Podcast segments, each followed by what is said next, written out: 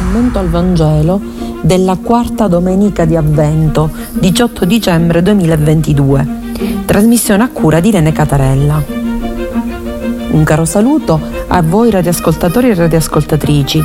Ci avviciniamo al Natale e in questa quarta domenica di Avvento il Vangelo di Matteo, siamo al capitolo 1, dal versetto 18 al versetto 24, ci spiegherà come è nato Gesù.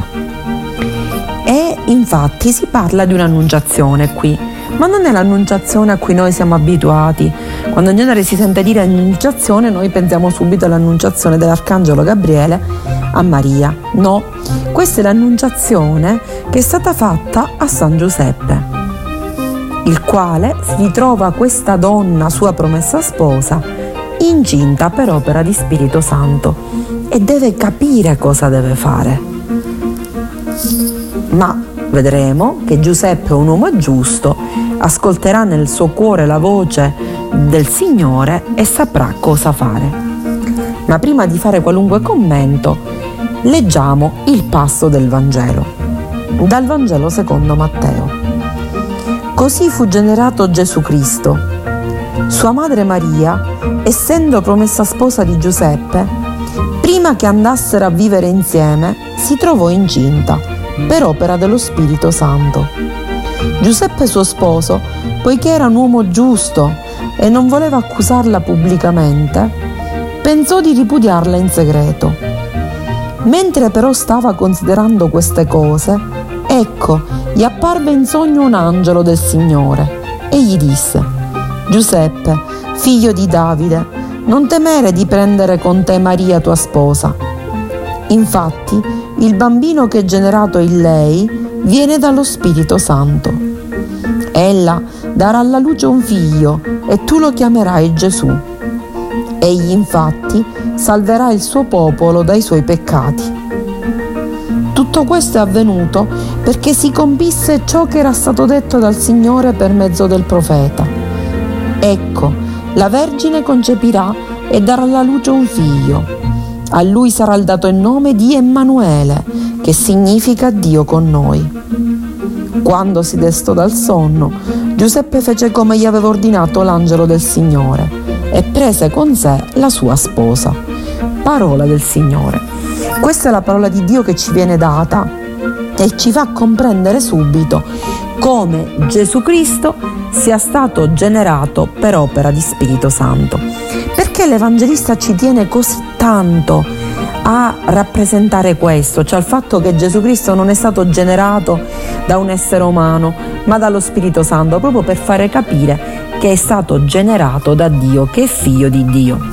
Perché ai tempi di Gesù il figlio Bar, così era figlio, infatti Bartimeo vuol dire figlio di Timeo, essere figlio significava somigliare al padre, ma non nel senso fisico del termine, somigliargli come modo di fare, come modo di essere. Un figlio era figlio se si comportava come il padre.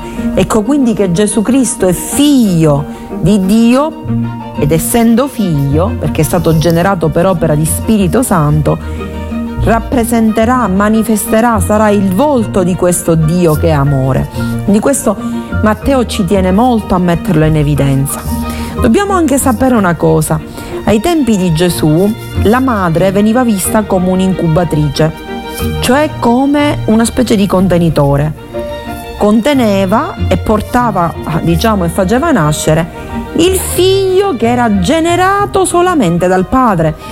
Non si conosceva come adesso tutta la scienza, la genetica, per cui si capisce che madre e padre contribuiscono al figlio, a quello che è la generazione del figlio con i cromosomi. Entrambi contribuiscono alla stessa maniera. No, a quei tempi si pensava che il genitore, infatti la parola genitori nella Bibbia non esiste, il genitore fosse solamente il padre. Ecco perché qua Matteo ci tiene a dire che è stato generato per opera di Spirito Santo, perché il genitore, cioè il padre, è Dio, e quindi questo è fondamentale, ci dice chi è Gesù. Gesù è figlio di Dio.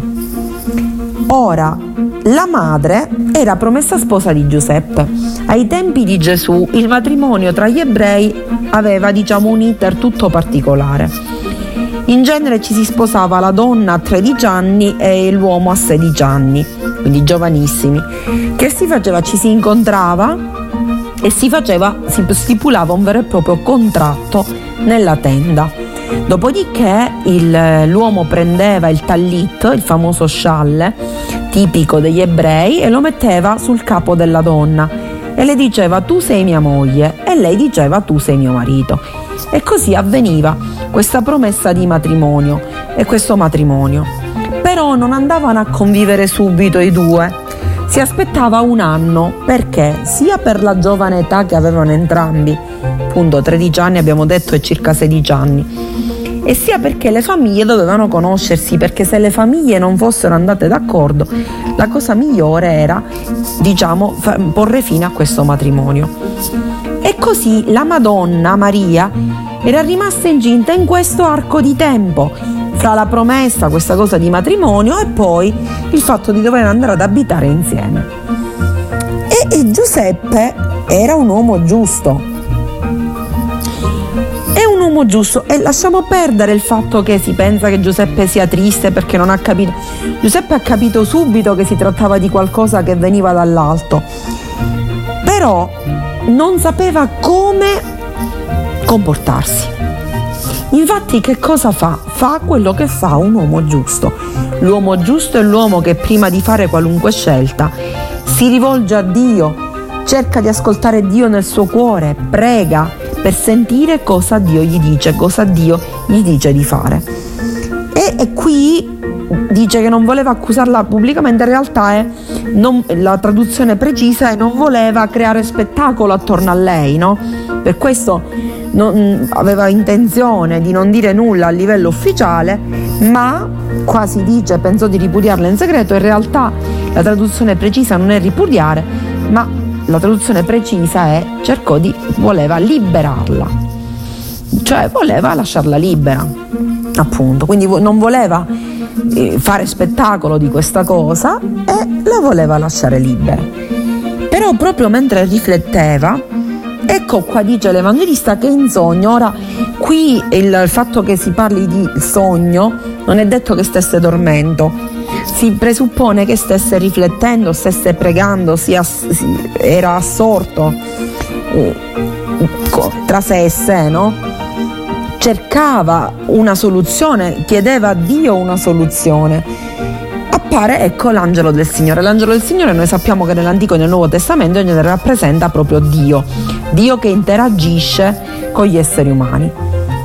E quindi sente questa voce nella sua interiorità.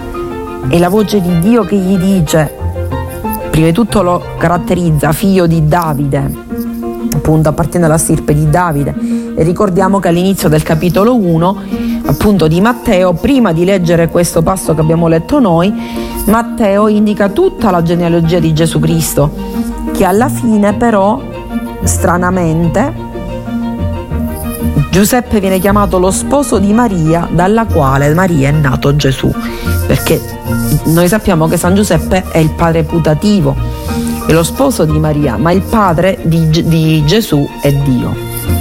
Quindi cosa gli dice questo angelo? Gli dice: Giuseppe figlio di Dio, non temere di prendere sposa Maria, perché il bambino che porta in grembo viene appunto dallo Spirito Santo. Ecco che si ribadisce questo.